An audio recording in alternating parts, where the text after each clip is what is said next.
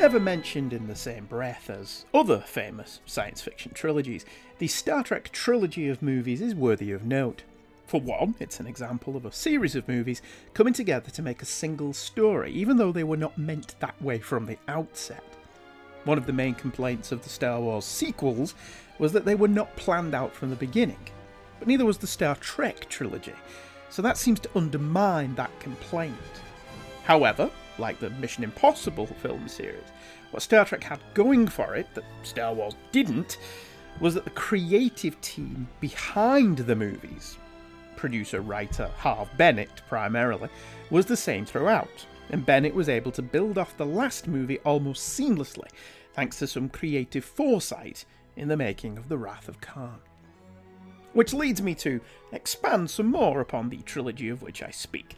The Star Trek films, The Wrath of Khan, The Search for Spock, and The Voyage Home, all of which tell a separate but interlinked story, have become to be known as a trilogy of movies, even though they are in fact the second, third, and fourth film in that particular series. The creative decisions that led to this have been covered ad infinitum, as have the movies themselves, so we're not going to bother looking at any of that.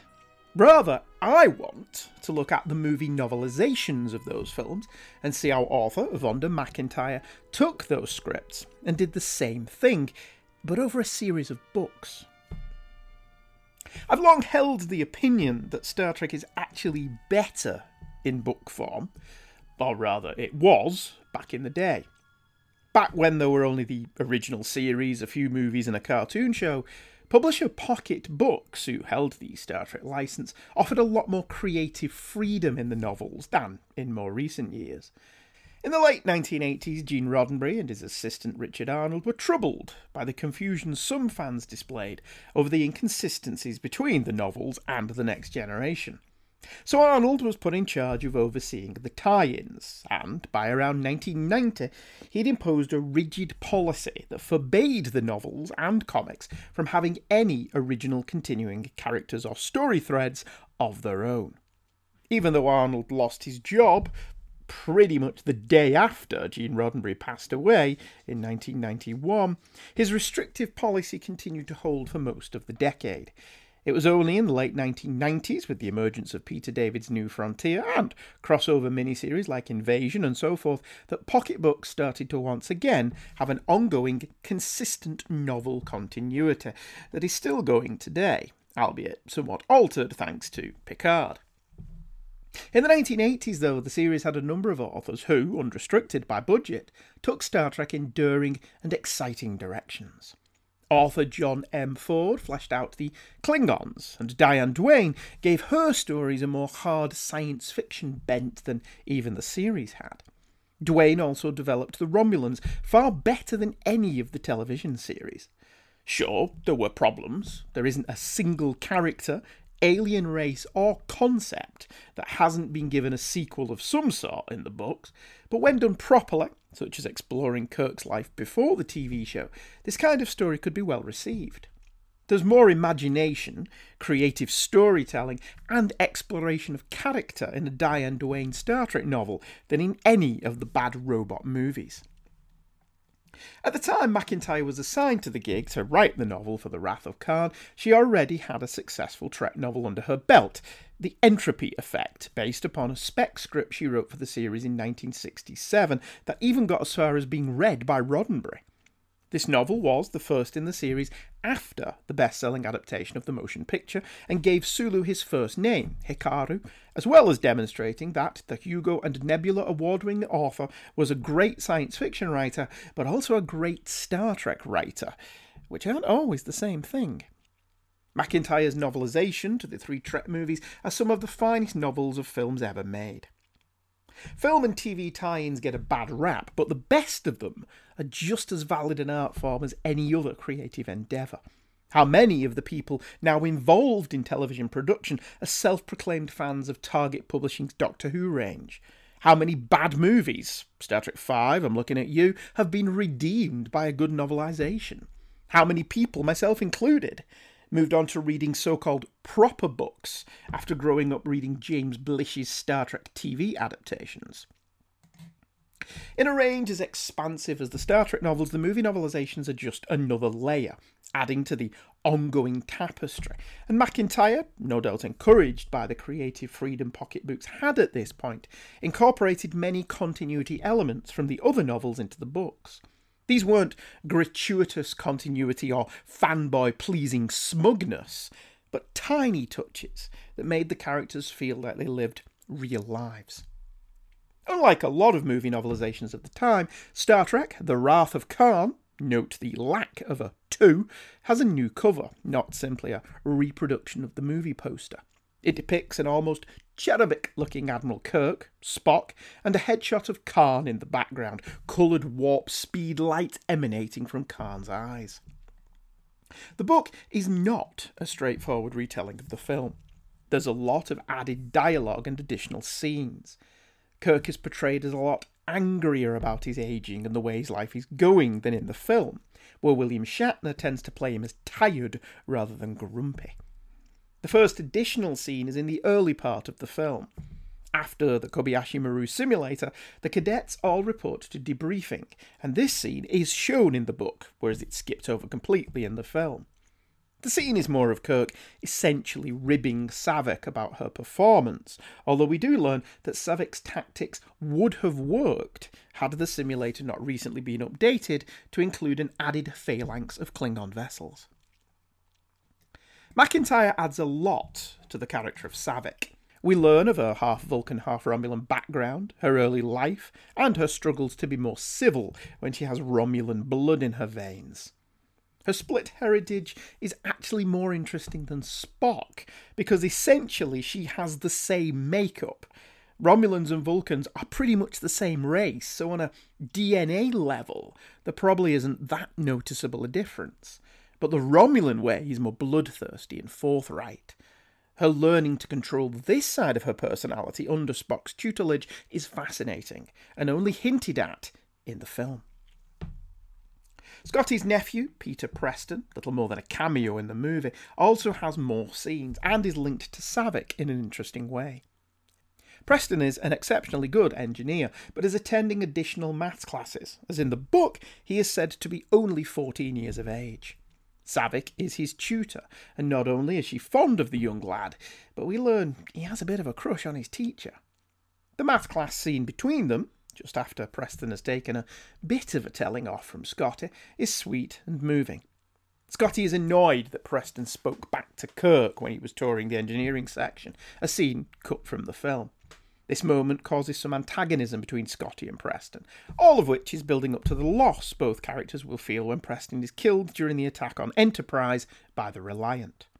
McIntyre makes all these extra relationships feel real, like these people have known each other for a long time, and it gives the story a deeper level. The novel establishes that the command crew have all pulled a few strings to get on Enterprise for this training cruise, which does explain why none of them have been reassigned. Sulu is actually taking his vacation as he is about to take command of the USS Excelsior, having recently been promoted to captain. McCoy is more proactive in needling Kirk about his state of mind, wanting him to snap out of his funk and get his mojo back. McIntyre devotes more time not only to the crew of the USS Reliant, but to the scientists on Regula One, here called Regulus One, and Khan's people who are stranded not on Ceti Alpha 5, but Alpha Ceti 5. I have no idea the reason behind these minor changes. Chekov, indeed the entire crew of the Reliant, is revealed to be bored in searching for planets with no life for the Genesis project, and this explains his lack of checking the data when they come across Khan's planet.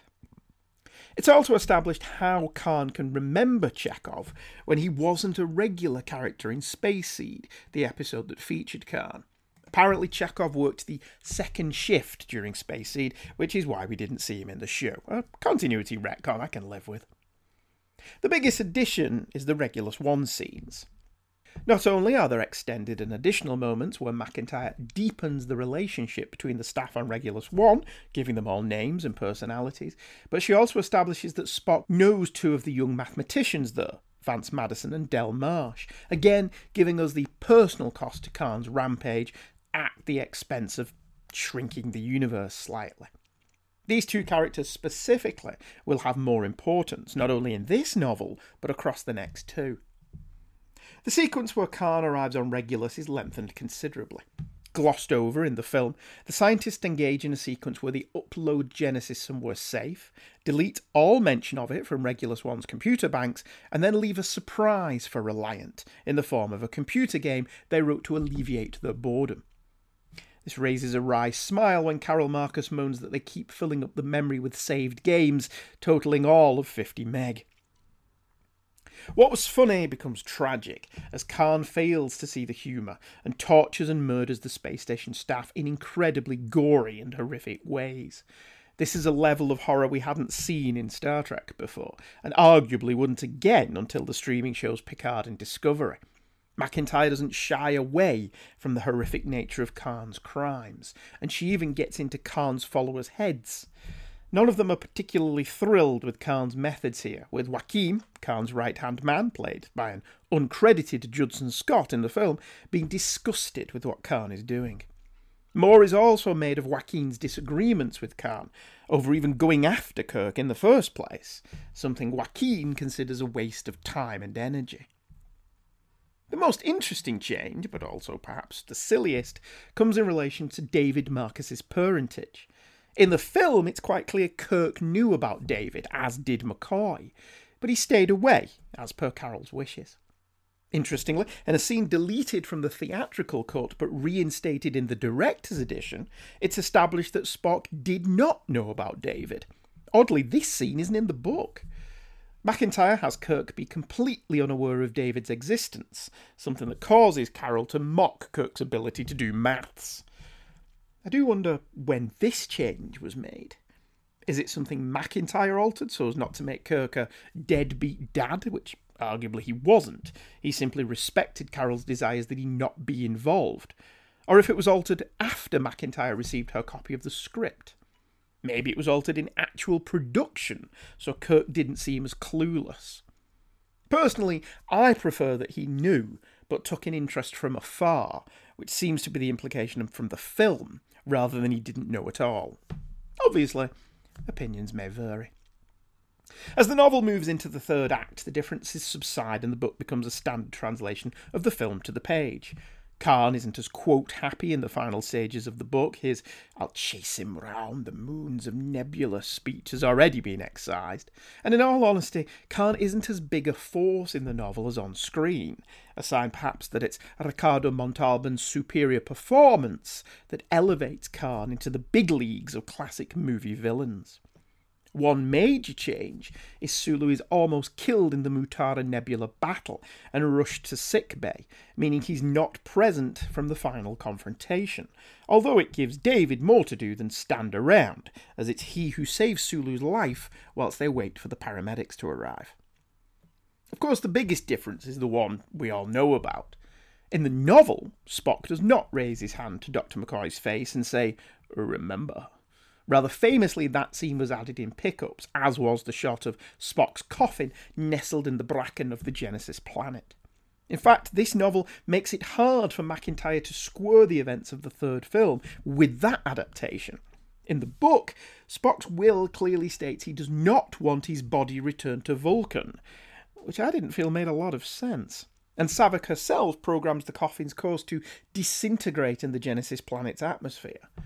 Why would Spock not want his remains returned to Vulcan if, as the third film suggests, he placed his Katra in McCoy for refusion? Obviously, these weren't issues on McIntyre's mind when novelising this movie, and only became problems two years later. She also mentions that the next class of Federation starship will be the Galaxy class, prefiguring the next generation by five years. Overall, though, The Wrath of Khan is a superior novel of an already excellent film. She gives Uhura nothing to do, but does expand Scotty and Sulu's role significantly. She also sets up a potential relationship between Saavik and David, and a possible reconciliation between Carol and Kirk, one of which she will pay off, and one she'll have to backpedal on. It's a pacey read as well. I devoured this in three sittings across less than 24 hours. Let's see, going forth, how McIntyre takes the dangling threads and ties them into the next novel in the series, The Search for Spock.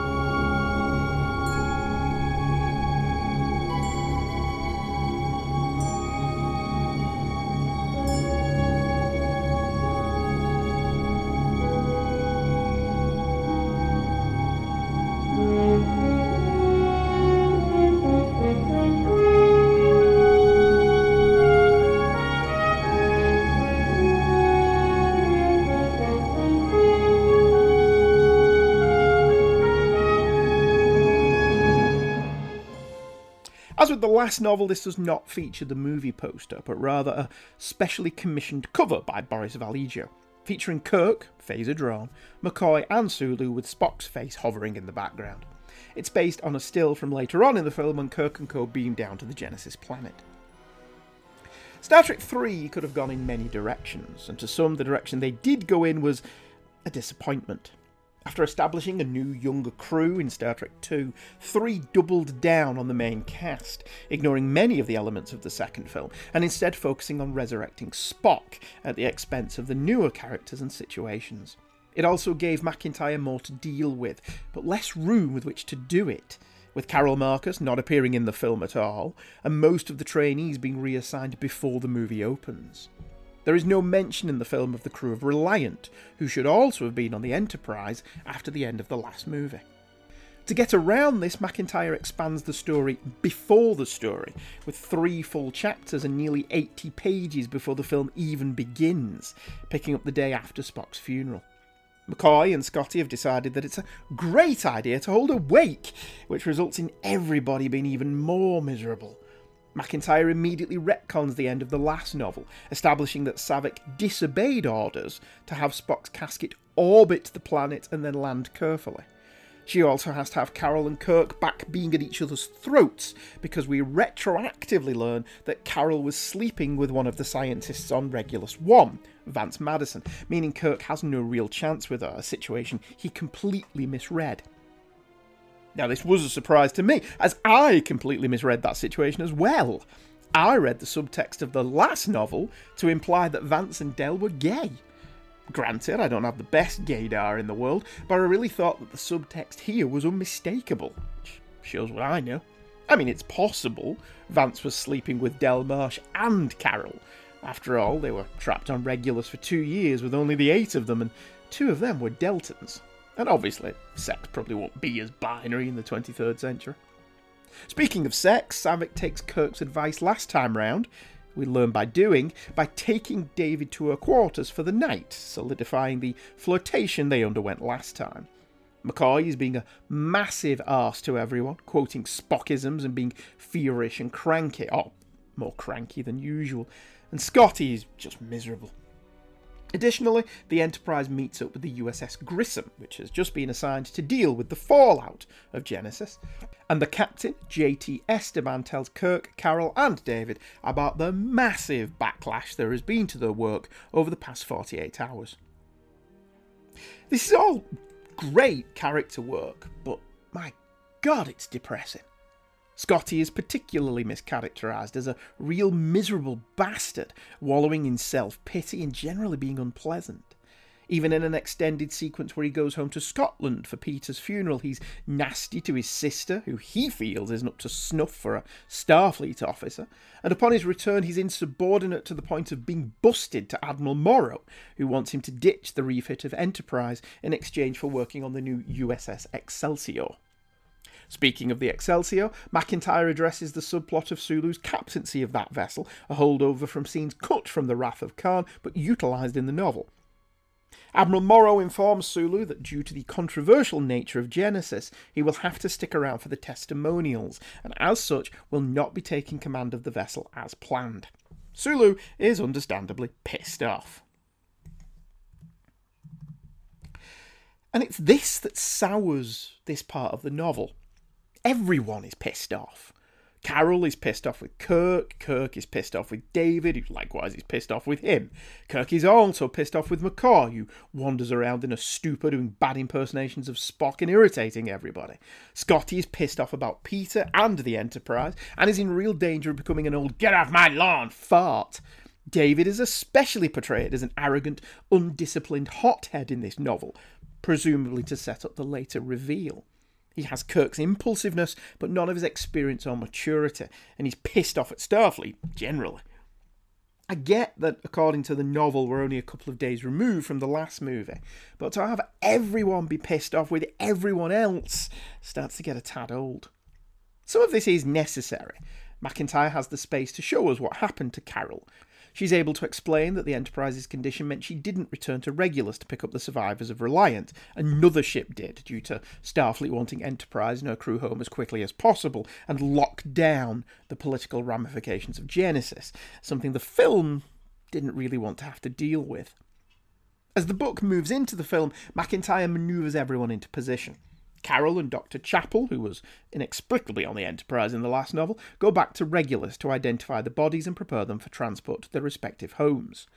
The Grissom needs an officer familiar with what happened, so takes Saavik, along with Dr. David Marcus, to examine and report on Genesis.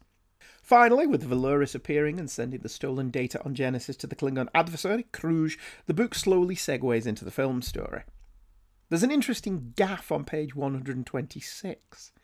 As Kruge watches the report on Genesis, it's given by Kirk, as it is in the film. This makes no sense, as it should have been the same presentation we saw in the last film. Obviously, in the film, the reason for this is budgetary. Using the same footage would have necessitated paying actor Bibi Besch, so it was re recorded with a very bored looking William Shatner. The book is under no such restriction, so it's odd that it's Kirk.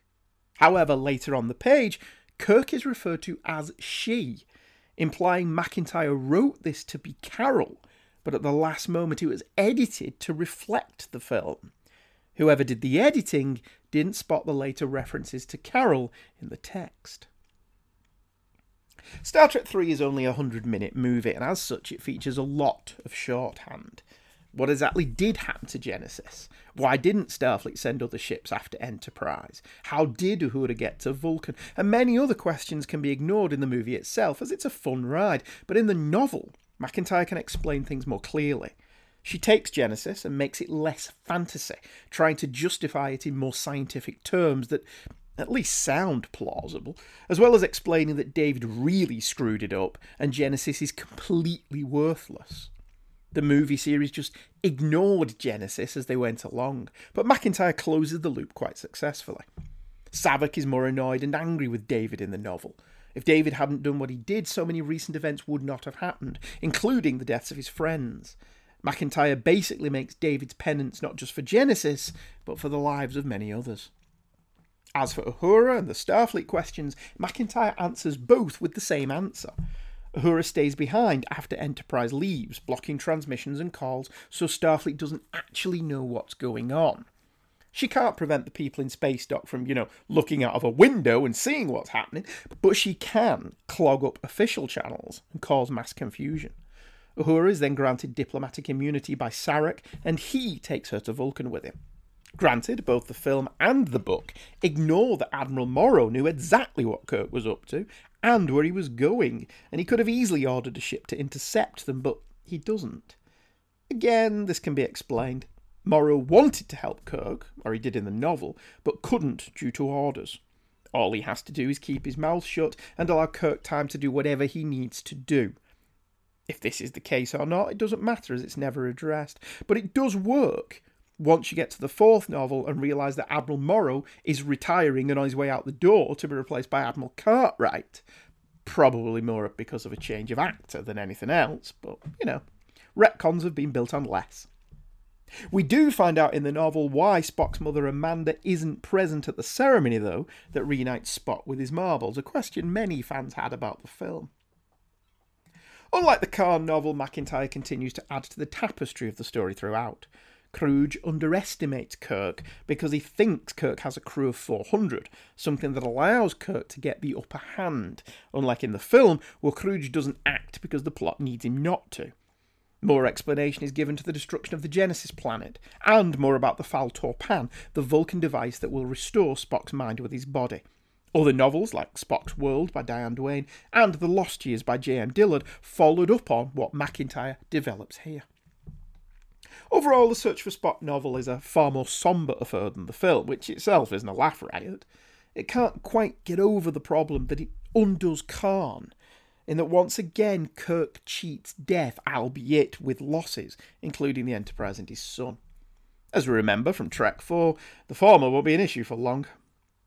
Granted, this is a problem with the script McIntyre is adapting, rather than a problem with her novel per se.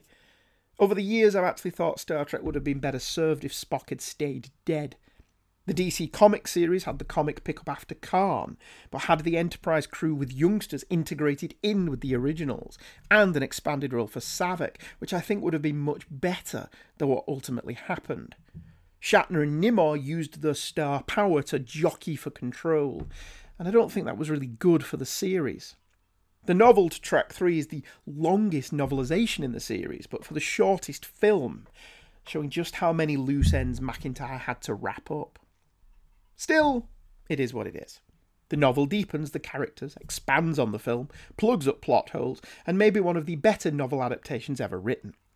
Oh, and it totally implies that Saavik had sex with 21 year old Spock in the throes of Pon farr.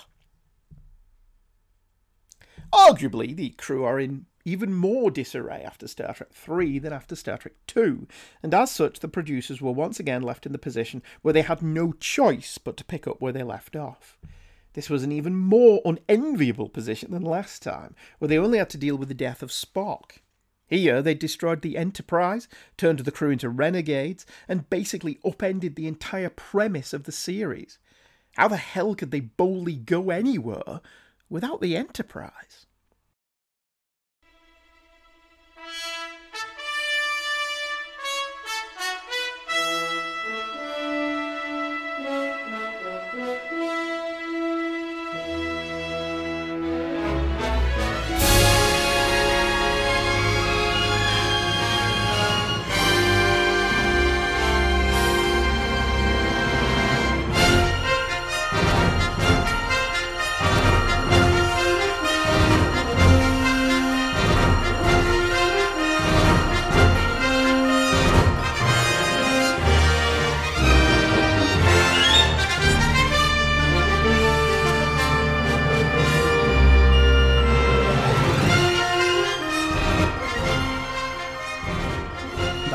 That. God, the score to Star Trek 4 sucks. Star Trek 4 The Voyage Home came out in 1986, Star Trek's 20th anniversary. McIntyre again novelised the movie, the cover of which was the teaser poster rather than an actual poster. For the third time in a row, the cover boasts it's based on Paramount Pictures' Supreme Space Adventure. Come on, guys, they can't all be Paramount Pictures' Supreme Space Adventure. With 4, McIntyre takes the more straightforward route and produces a novel that adapts the movie adequately and faithfully, but without the bells and whistles of the previous books. To refer to McIntyre, she's hampered here with a script that concentrates only on the core crew, and therefore she has less to work with. In The Wrath of Khan, she could flesh out the crews of Regulus One and the Reliant, as well as Saavik and Peter Preston. In The Search for Spock, the brevity of that movie's script meant she had a lot of loose ends to tie up. In The Voyage Home, she has none of that. She does have to give more of an explanation as to why Saavik doesn't accompany them home, and why they waited three months to return to Earth, but neither of those require lengthy explanations. For the former, she establishes that Saavik had requested an assignment on Vulcan to better understand them as a people and hopefully better understand herself. Despite it being heavily rumoured, no mention is made of Saavik being pregnant after her assisting Spock through his Pon farr, despite Harve Bennett saying such a scene was filmed. Given the continuity of the books, I would have preferred her being pregnant with Kirk's grandchild. That would have been interesting. For the latter, McIntyre establishes that the Faltor Pan wasn't a one and done kind of thing. McCoy and Spock had to endure a number of sessions in an effort to fully restore both men back to normal. Carol is mentioned as being busy, visiting the relatives of everyone who died on Regula 1, and is incommunicado, meaning neither Kirk nor Saavik have spoken to her about the death of David. Other than that, this novel closely follows the movie. There's more about the probe's desires, more data about humpback whales, and the probe and the whales even have a conversation. Parallels are drawn to the Enterprise's last few time travelling adventures, with specific mention made of Edith Keeler from City on the Edge of Forever, and just how bringing someone, animal or human, through time could be folly. But overall, The Voyage Home isn't hard science fiction. It's a romp which doesn't really play into McIntyre's strengths as a writer. The humour of the film doesn't really translate to the page as effectively, and in a novel, the simplistic way Kirk and Co are led off with a slap on the wrist is even more egregious. The film is so light-hearted and playful, we turn a blind eye to the ending, where Kirk's crimes are all but ignored, and he's essentially rewarded for disobeying orders, crippling Starfleet communications, disabling a ship of the line, and destroying another. It makes no sense at all that the entire crew be reassigned to the new Enterprise, especially as, as George Takei is fond of saying, Sulu is a captain now. And it's a false note on which to end, especially in McIntyre's novel, where she has tried to show that actions have consequences and added layers of pathos to the characters.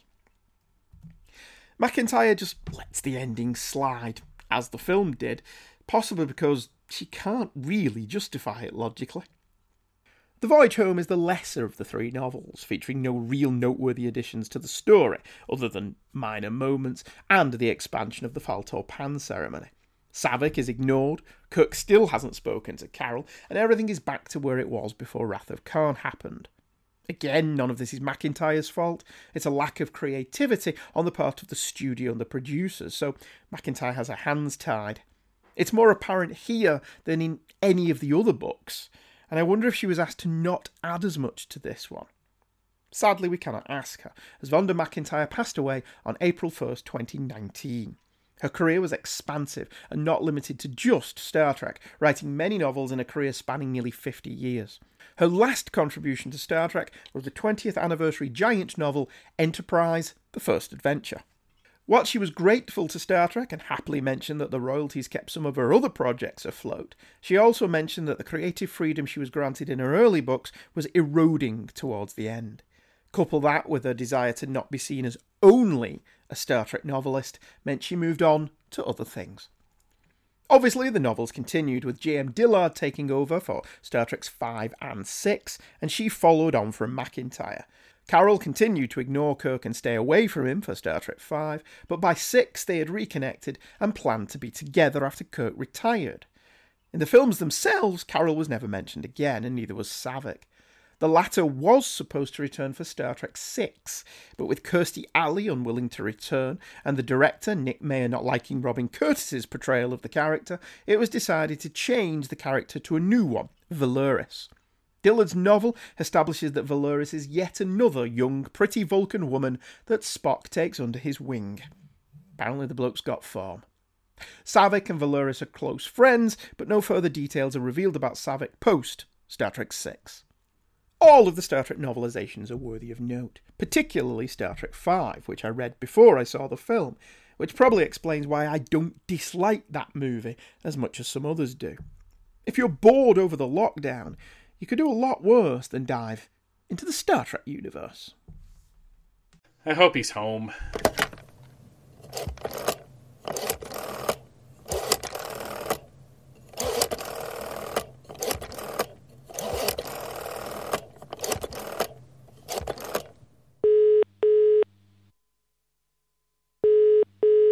Does it sound like I'm using a phone in the UK?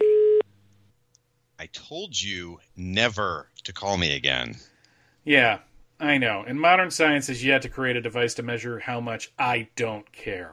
Look, I'm getting the trailer for this year's JLMA together, and I assumed I had to make you a part of it since you're always in everybody's trailer or something. well, look at you leading this year's JLMA. Somebody's wearing his big boy pants. So, what's the theme? I sent you an email like a month ago. Like I even pay attention to anything you send me. Countdown to Infinite Crisis. Infinite Crisis? No, Countdown to Infinite Crisis. I'm not following. Shocking. The theme this year, I'm, I'm going to, like I'm talking to a child, the theme this year is Countdown to Infinite Crisis. I thought it was a fascinating time period in DC's history. So, a bunch of us are getting together to talk about the various specials and miniseries and crossovers that led up to Infinite Crisis. It's the event before the event. The whole thing is going to kick off on April 30th, 2020, with a special episode of Views from the Long Box covering the Countdown to Infinite Crisis 80 page giant, and from there, a whole bunch of shows that I will be adding in post production will discuss these previously mentioned miniseries and crossover issues. And people actually agreed to this? Shockingly, yes. Well, it's probably a good thing that you're going to cover Countdown to Infinite Crisis instead of the Countdown series, because that was a train wreck.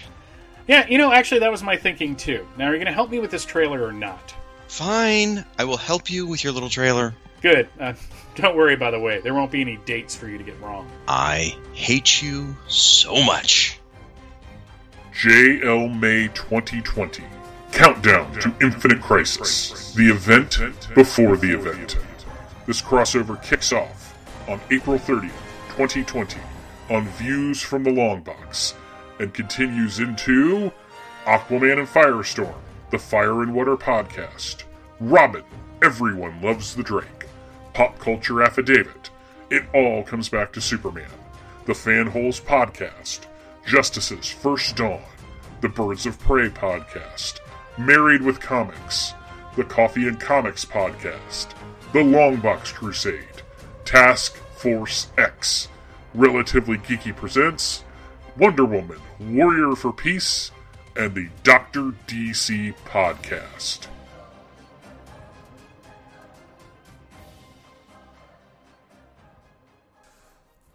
Okay, email sack time. Oliver Villar has emailed back in about episode 145, which was Amazing Spider Man 94 through 100. If you're paying close attention, you'll notice that I screwed up the numbering in between episodes 145 and 150, and that's because I released them out of order because of the editing and other stuff and, and things like that. So the numbering system there don't make any sense, but it is what it is, isn't it?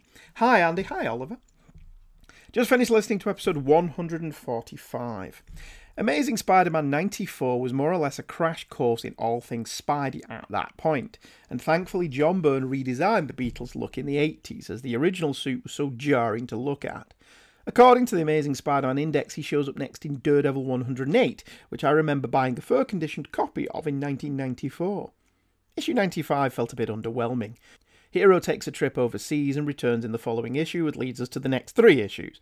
The first time I read issues 96 through 98 was through a triple sized issue of Marvel Tales, which reprinted the entire trilogy in 1986. That's where I first read it, Oliver. The, that issue, because I was really pissed off with Marvel Tales at that point, because up until then they'd been doing monthly reprints, haven't they, of the Lee Ditko Romita run, and they did it all the way through up to issue 50. And then I was really pissed off when the next issue came on, and it was the two part Death of Gwen Stacy. Now, it was nice to read the unexpurgated version of the Death of Gwen Stacy, because I only had it in the British Annual from the early 80s, which lops out a couple of pages to make it a standalone story basically removes any of the subplots. So it was nice to be able to read all of it. And then obviously it was nice to get the next issue, which, as you say, was a triple sized edition having all three issues of the drug story in. But I really, to this day, I wish they'd carried on, just carry on doing Marvel Tales. Um, with issue 51 and 52 and so on and so forth, because I think that would have been great. But they didn't, you know, and nowadays we can just get them wherever we want, don't we? In issue 96, the drawing of the young man under the influence on the roof looked horrifying to me the first time I saw that panel. Interesting that Peter and the gang went to see MJ perform in a production of Hair. They didn't. Uh, no, that, that may be me cocking something up. Mary Jane's production is something completely different. Aunt May and Aunt Anna were going watching Hair. Had Murray Jane been in Hair, I think everybody would have seen an awful lot more of her. From the looks of the drug dealer's fashion sense from issue 97 and 98, the money made from dealing really showed. His two henchmen were drawn very creepily. Yes, I noticed upon reading the three issues for the first time that the guy in the audience at MJ's performance resembled the drug dealer. When you were discussing what the future would have held for Peter and Gwen after issue 99, I couldn't help but think about Spider Man Life Story by Chip Zdarsky and Mark Bagley, where Peter and Gwen actually have a life together. Yeah, and I've covered it. I have covered Spider Man Life Story. If you haven't listened to it, go back and listen to it because I love that story. I think it's absolutely great. I'd forgotten about the Tonight Show reference from the same issue, and it wouldn't be the last time Spider Man would be seen at 30 Rockefeller Place, as he and MJ would be in the audience for a live airing of Saturday Night Live in Marvel Team Up issue 74. Also, according to the Amazing Spider Man Index, Marvel 2 in 1 issues 1 and 2 take place after issue 99, which would mean that 99 would have to have taken place during the month of the year. Sorry. During the last month of the year, since Marvel Team Up issue 1 takes place during Christmas. Then there's issue 100, which I also first read as a Marvel Tales reprint, which I remember buying along with Ghost Rider issue 15 from the 1990 series, that displayed a glow in the dark cover. If they had skipped the hallucinations during this story, the issue would have been, what, 10 pages long? After that, Stan takes a four issue break from the series along with Fantastic Four and Thor, and all because he was working on a screenplay with Alain Resnais, which I believe never saw the light of day. Looking forward to the next batch of Amazing Spider Man issues with Roy Thomas. Keep up the great work, Oliver Villar. Well, you do not have to wait long, Oliver. It's like I pay you to segue me in incredibly professionally for that will be the next episode. It's already written and edited. That's how on the ball I am while we're all at home with nothing else to do. Technically, we should be throwing out a lot more episodes than we are, really. But yes, so the next episode will be the Roy Thomas run on Amazing Spider Man, covering issues 101 through 105. So I hope you enjoy that. Our next and final email is Chris Franklin, the delightful Chris Franklin, who I just had the pleasure of talking to for an upcoming crossover episode of something. Who knows? Hi Andy, hi Chris. I thoroughly enjoyed your commentary on By Any Other Name. I agree it's an unsung episode, just good solid trek. Nothing more, nothing less. Well, maybe for Scotty it's a bit more, because these have to be some of Doohan's most endearing moments. I recently rewatched this one with Cindy and Danny, and one thing I really thought clever is how the Kelvans slowly get more colour in their skin as they become more human and emotional. It's a nice, subtle visual to sell how Kirk's plan is working. Loving everything you are doing, including your wonderful Spider Man series. Keep it coming, Chris. Well, thank you, Chris. Much appreciated. I love everything you do. Uh, the recent video you did on your wonderful toys, showing off your toy room, was a delight. And if you want to watch that video, it's on YouTube under the Fire and Water Podcast Network. Uh, it's really good, really good looking at Chris's ties. Anyway, that about wraps it up for this time. If, if you want to be like Chris and Oliver, and why would you not want to be? Email me, heykidscomics at virginmedia.com, to talk about what we have been discussing in recent times. I'd love to know what you all thought of Survivors, especially at the minute. Um, Palace of Glitter and Delights is a Two True Freaks presentation, and I'll be back whenever the next time is. Like I said, I could release it tomorrow. It's done, it's edited, it's ready to go. But I like to space these things out. There's a lot of things competing for your attention. Uh, you don't want to get lost in the flood, do you? I'll see you all next time. Everything's going to be fine. Possibly, maybe, hopefully, who knows. Um, take care. Be safe. Stay at home if you can. If you can't, be careful, and uh, we'll see you next time. Goodbye.